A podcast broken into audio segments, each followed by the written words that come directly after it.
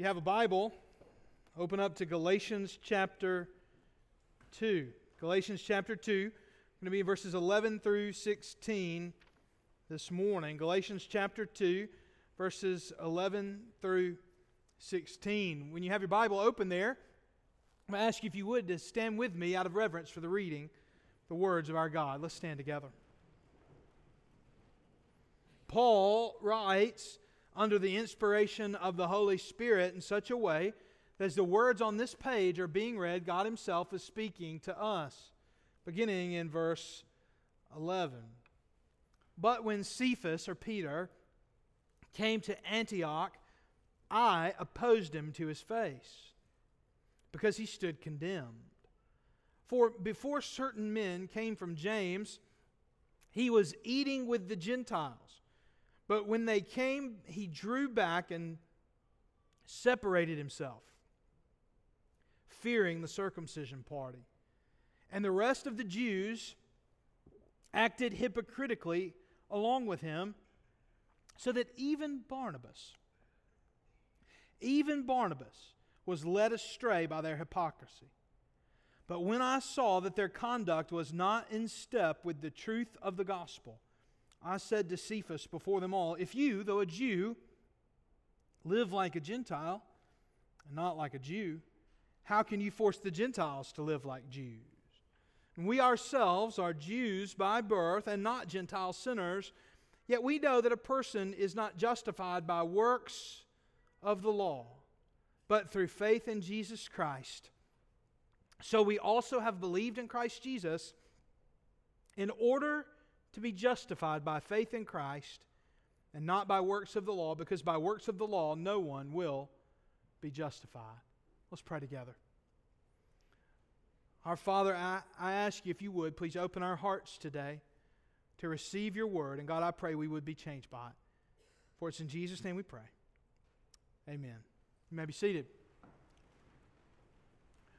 Our world seems to be, and in fact, I think it may be, overrun with division. It feels like everywhere you turn, everywhere you look, folks are divided. And uh, you, you, you may be divided at home over some issues. Um, Saturdays in the fall are hard at our house. My wife went to Alabama, and I'm an Auburn fan, but I went to the University of Mobile. So I, I'm, I'm, I'm treated like the Gentiles were with Peter. Uh, to sit at my own table. I didn't even go, you know, I didn't even go to the school I pull for. You know, she really pulls rank on that.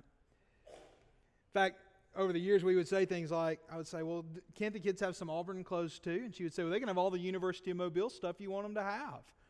They can wear all that you want. Our world does seem overrun with division, though.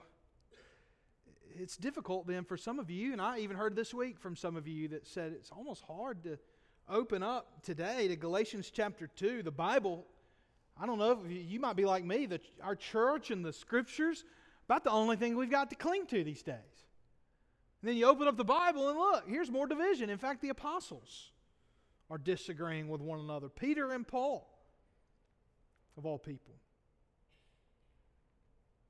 And yet, I think this is preserved not so that we can understand confrontation better, but I think it's here so we can understand unity better.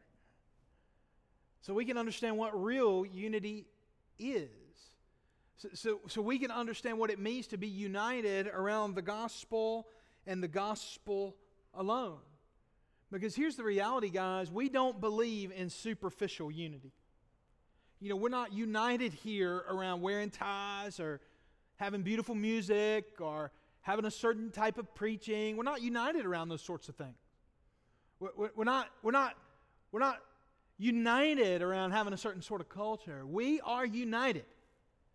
Christians are united. I want you to hear me so carefully in this. Our unity is rooted in the gospel of Jesus Christ. That's it. Otherwise, it's just superficial unity. Anybody can get, get together about worldly stuff. You know, there are people who go to parks and pretend to play video games in real life and there's all kinds of stuff people find unity around, you know? Don't you do that, Cole? I think you do that kind of thing sometimes.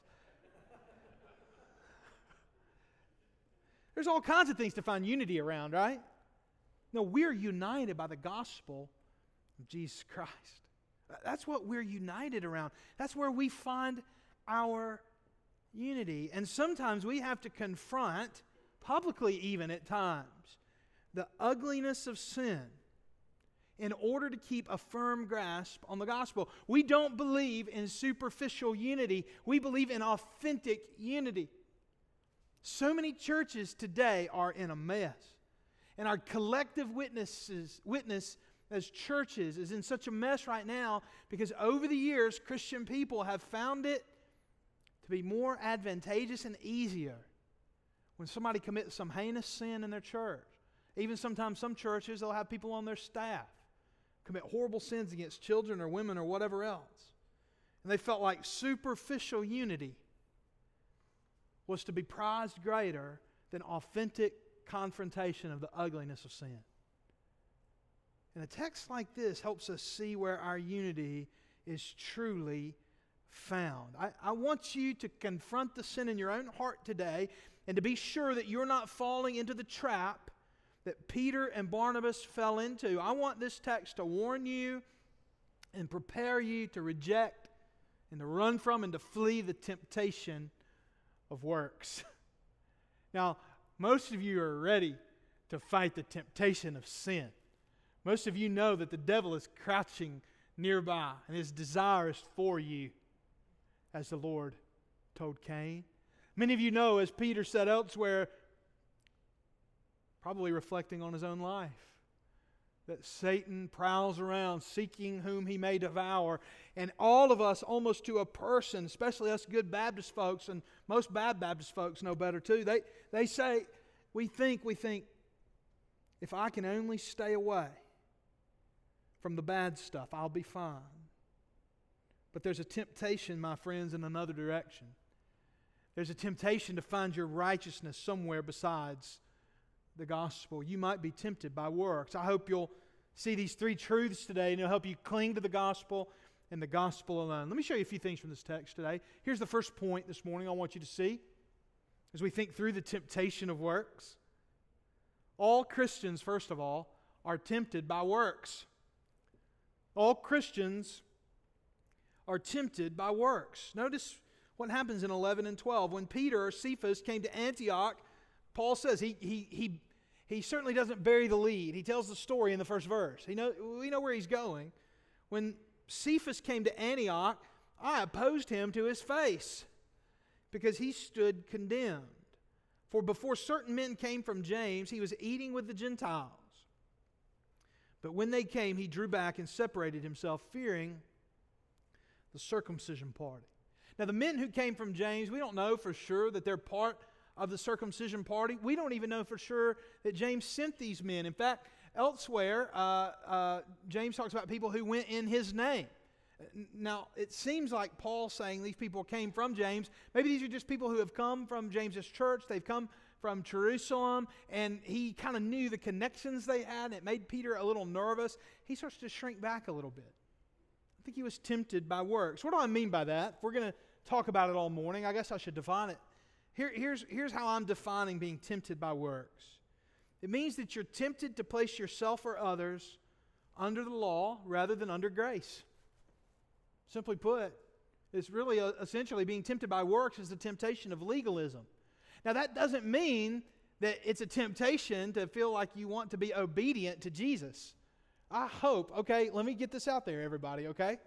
I hope you'll be obedient to Jesus, okay? I know that's not controversial for your pastor to say that, but I hope you'll obey Christ. So, what we're not talking about here is that there's no objective obligations morally for Christians. There are. You are under the grace of Jesus. You've been transformed by the gospel because you are a son of God, because you've been adopted, because you're a daughter of the living God. You've been adopted into his family. That means that you ought to obey Jesus because of the grace you've received. That's different than a works based understanding of salvation. A works based understanding and being tempted by works is to start to think that being under the law rather than under grace is how we're justified before God. That we can earn God's favor. Or it's also the error of thinking once God saved us through the gospel, in order to stay in his favor, we need our righteousness to be rooted in works of the law rather than in the finished work of Christ. And here we see Peter was drawn into this behavior. P- Peter had learned from a revelation of the Lord that all foods were clean, and therefore also that Gentiles were clean if they received Jesus by faith. It, there's no inhibition, there's no prohibition against dining with Gentiles. Now, according to the law, Jews would have been ceremonially unclean for sharing a table with someone who was unclean, therefore a Gentile. So there seems to be a group of people. Now, I don't think this is something James was promoting, but maybe people who came from James, or maybe the circumcision party isn't associated with James at all, but, but Peter's just afraid they'll find out through James's men that Peter has been living like a Gentile. He's been eating at the table with Gentiles because of the grace of Jesus. And Peter was tempted by works and he found himself placing himself and others under the law rather than under grace. And when Jews came in, he would no longer dine and eat with the Gentile Christians. Now, why is this such a problem? What is it that's such an issue? Does it really matter? I mean, do we, do we have to, is this middle school where we have to really sit down and think about the lunch tables like this? No, it's not that. It's that what Peter is communicating to the Gentiles is twofold. One, that the righteousness that you have in Christ is insufficient. The righteousness you have in Christ is insufficient. You need another level of righteousness by adhering to this law in order to be fully righteous. And then, therefore, the second thing he communicated to them was this You are therefore second class citizens in the kingdom of God. Now, this starts to make you understand why Paul was so worked up about this, doesn't it? This isn't just about that, but what is Peter saying to the Gentiles? I, I actually think this is precisely the reason why the Lord Jesus turned over the money tables in the temple. You remember this story? It's because those money tables to be set up in the temple weren't set up in the place that was appointed for Jews to worship. Do you know this about the temple? That there's what's called the court of the Gentiles in the temple, and that was a place where Gentiles could come worship the Lord, place of prayer. And so these people, in order to help the Jews worship better, set up money tables so that they could purchase their sacrifices. And where it seems as if they were set up was in the court of the Gentiles. The Lord Jesus went in very angry and frustrated with them. I don't think it's simply because they were providing a service for Jewish worshipers, it was because they were providing a service for Jewish worshipers at the expense of the Gentile worshipers, the God-fearers.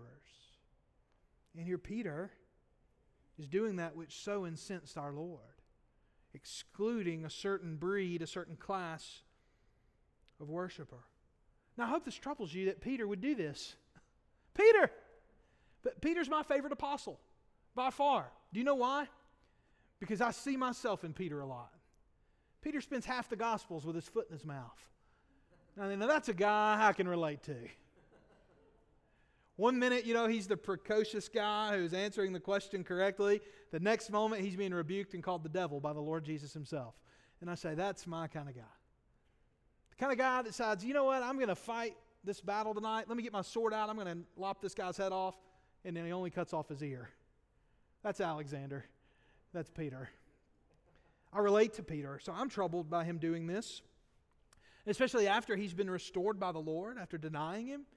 But I don't want you to only be troubled by the fact Peter's drawn into this behavior. In fact, I think maybe the opposite should be true for most of us here. I think we should be encouraged. Because I think every Christian, all Christians, are tempted by works, even the Apostle Peter. Even Peter made a mistake. Aren't you grateful that the scriptures don't lionize those who went before us?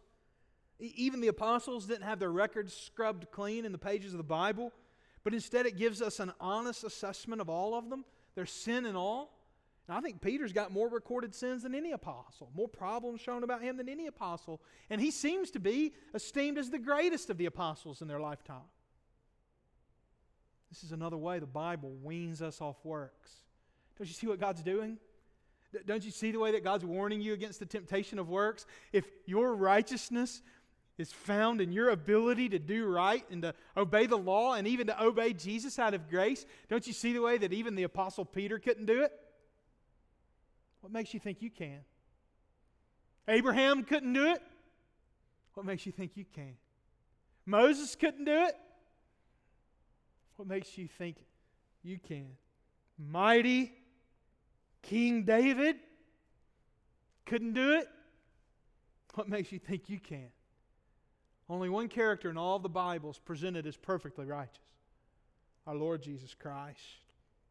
Don't think for a moment you're immune to wanting to pursue righteousness by works. Second of all, not only are all Christians tempted by works, but second of all, you've got to be careful not to work your way out of the gospel. Now, I don't mean to say, don't, don't, don't mishear me, I don't mean work your way out of salvation. But what I mean, though, is to stop walking in step, as Paul says, with the truth of the gospel. Now, look, verses 13 and 14. And the rest of the Jews with Peter, after Peter drew back and separated himself, fearing the circumcision party, the rest of the Jews, verse 13, acted hypocritically along with him, so that even Barnabas was led astray by their hypocrisy. But when I saw that their conduct, listen to what Paul says, when I saw that their conduct was not in step with the truth of the gospel, I said to Cephas before them all, If you, though a Jew, live like a Gentile and not like a Jew, how can you force the Gentiles to live like Jews? Because of the pressure from these legalists, Peter had changed his behavior and scandalized the Gentile believers. And there at Antioch, Paul confronted Peter, and rightfully so. Because what Peter had done has become so focused on works, on keeping the law, so to speak, that he had worked his way out of walking in step with the truth of the gospel.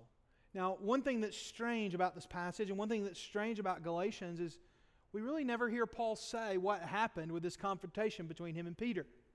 But if you read Peter's letters, he speaks favorably of Paul. You see the way that I, I think many things that happen in the timeline of Acts after I believe this happened really clearly show a good relationship between Peter and Paul. I, I'm I, by faith, believe, based on some evidence in the Bible, that eventually Peter was even thankful for this confrontation. He was thankful for this confrontation. I think there's a couple reasons why Paul went ahead and confronted him publicly. One, it, more, more than anything, it had a public impact, especially on the Gentile believers.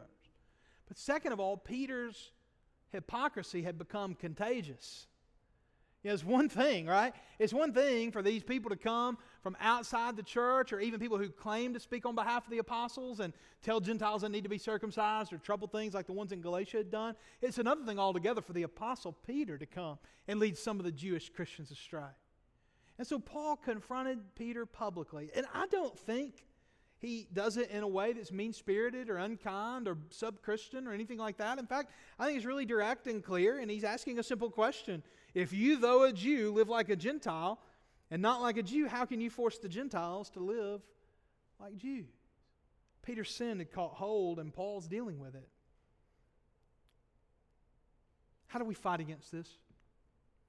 How, how do we fight against a works mentality? I'm at First Baptist Church. Somebody in here struggling with works. It's like I tell folks sometimes out in the food line last, last year, somebody said, Well, is it okay if we break the rules here? I said, Well, we're Baptists, but we're not that legalistic, you know? I used to kid with my church in Kentucky all the time that they couldn't play cards and they couldn't dance, but because it was Kentucky, they could smoke a cigarette or have bourbon. I know some of you are keeping some laws and keeping some rules and not keeping others. Some of them that are made up, some of them that man created. Right? You, you are suffering with this temptation. I know you are. I am. I tell people all the time I'm a recovering Pharisee. I'm, I'm wrestling to, to be addicted to the gospel and grace and not to works. How do we fight against it? Here's the first. I think the opposite of what Peter was doing is what we ought to do. We need to keep in step with the truth of the gospel. Now, it's one thing to receive the gospel by grace through faith, right? Once you got it, you don't lose it. Okay? Once you receive the gospel by faith and you've been saved by the grace of the Lord Jesus Christ, I believe you're saved. I don't think there's anybody that can snatch you out of the hand of the Lord Jesus because you're in His hand and His hand's in the Father's hand, and I don't know who's going in there to get you. Nobody can. I think you're His once you're His. But there's a reality once we receive the gospel, there's a sanctifying lifestyle that we need to live. And here Paul alludes to it in a way that he says we need to walk in step with the truth of the gospel. Later in this very book, Paul alludes to this in another way when he talks about keeping in step with the Spirit. We walk in the truth of the gospel. Read the Bible. Think about the gospel.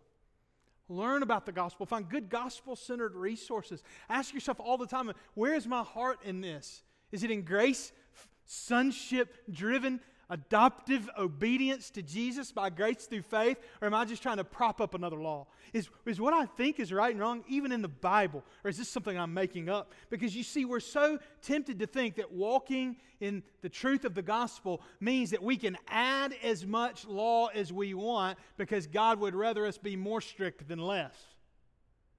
Now, we don't take away from what God's commanded us, but my friends, do you think it's a a lesser error to add to God's word than it is to take away? Either way, what you've got at the end isn't God's word. Both are wrong. Neither are walking in step with the truth of the gospel. You are not allowed to add to what God has said any more than you're allowed to take away from what God has said. Don't you see? Peter was walking outside the gospel according to the law, not according to the spirit of the age. Be careful. Read the Bible. Keep in step with the truth of the gospel. And then, second of all, reject the wrong pressure from man. Reject the wrong pressure from man. Do you see how Peter received the wrong pressure from man? These people come and Peter's afraid of them, and so he changes his behavior. So be careful with the pressure around you to be pressed outside the gospel. But third of all, find the right pressure from man. Because Paul's confrontation, I think, helped restore Peter. Where would Peter be without love and confrontation? Where would Peter be without accountability from the, the Lord Jesus Christ? Accountability from Paul. Where would he be without love and confrontation? Reject the wrong pressure from man, but find the right pressure from man. And walk in step with the truth of the gospel. Finally, here's our final point today. Not only are, are we all tempted by works, and not only do we have to be careful not to work our way outside the gospel, not outside salvation, but to start to live outside the truths of the gospel, we have to be so careful. But finally, we have to remember this the gospel is the only answer to the temptation of works. Don't go home and think, I just got to work harder at this. No, look to Jesus and believe in what he's done. Paul, some, some people, some scholars, we don't know, the original texts here don't have quotation marks in them of any forms of punctuation. So we, a lot of our punctuation work here is sometimes hard to know. Is Paul still talking to Peter here, or is he now talking to the church at Galatia? I'm not sure. But I, I want to connect these two verses back as a transition between verses 11 through 14 and then 17 through 21. These couple of verses really fit with both. So we're going to look at them today. Notice what he says. There's a chance he's still talking to Peter here. We ourselves are Jews by birth and not Gentile sinners.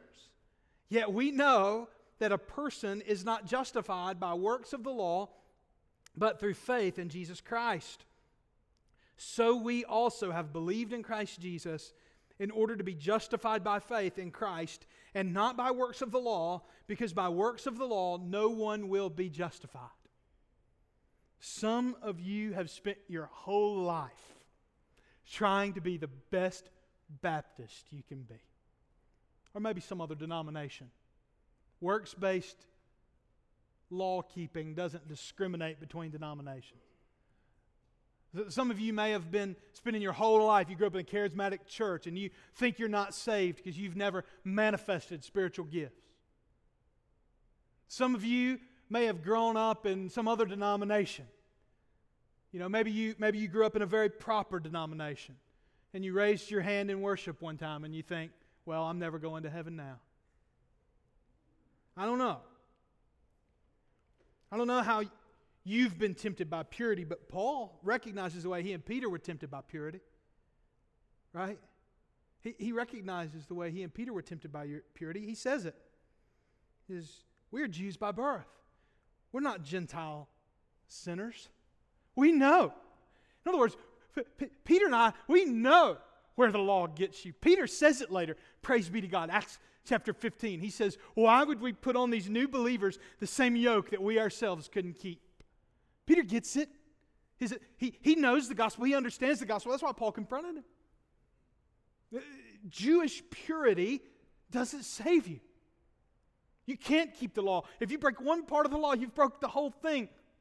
And some of you feel that way. You felt the burden of that by growing up in the church, and you think, because I've not done all the things I'm supposed to do, because I was the black sheep. Or maybe you think, I've been the older brother who stayed on the farm the whole, my whole life, and I've done everything the right way, and yet I still feel such a burden. It's still not there. I want you to know be free. Be free. Works of the law doesn't don't save you. They can't save you. Your purity, your pedigree, your heritage cannot save you. Do you see what Paul says? We know that a person is not justified, that is they're not made righteous before God by works of the law, but through faith in Jesus Christ. So we also Jews by birth, not Gentile sinners, we also, just like them, have believed in Christ Jesus in order to be justified by faith in Christ and not by works of the law. Because by works of the law, no one will be justified. I don't know how hard you've worked, but I promise you it's not enough. And it will never be enough.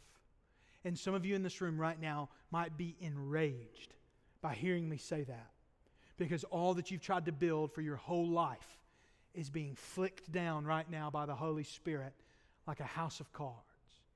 Because what you realize is no matter how hard you've tried to build it, there is only one place whereby you may be justified, and that's through what Christ has built. That's through the righteousness that Christ provided who lived according to the law and under the law and was perfectly righteousness. Every single thing Jesus did delighted God because it exploded with righteousness before him. Every single thing Jesus did was perfect before God, and he took the punishment that you deserved in order that his righteousness might be given you by faith in him. Works of the law don't work. You'll never be justified. Only faith in the finished work of Christ saves you. Right now, there are some of you who believe one day you'll pull it together enough, and when you stand before God, you think, once I get there before Him, I'll be indignant if He doesn't let me into heaven because I know I've done all that I can do and I've acted as good as I can, and I know it's got to be good enough for Him. Let go. Let go. Let go of your righteousness. Let go of your works. Drop to your knees and throw your arms around your Lord. Look unto Jesus. Trust Him and be saved, not only from your sins, but also from your works. Don't be tempted by them. Don't be tempted by them. Be drawn in by the grace of Jesus and respond to Him today in faith. You may be a believer and you may say, Pastor, I'm not walking in step with the truth of the gospel. I need to repent of some things. This altar is open for you. You may be an unbeliever who's never trusted in Jesus for the first time. I'd love to talk to you this morning, talk to you after church, or you can just ask Jesus to save you right there. He may have already. If you want to come tell me, or if you want me to pray with you, if you want to ask the question, what must I do to be saved? I'll be right here. I can't wait to say hello. I can't wait to introduce you to my Lord. His yoke is easy and his burden is light. And finally, you may be looking for a church home. What a joy it would be for me to talk to you about what it means to be a member of the family of God right here at First Baptist Church. After this prayer, I'd like to invite you to come. Let's pray together.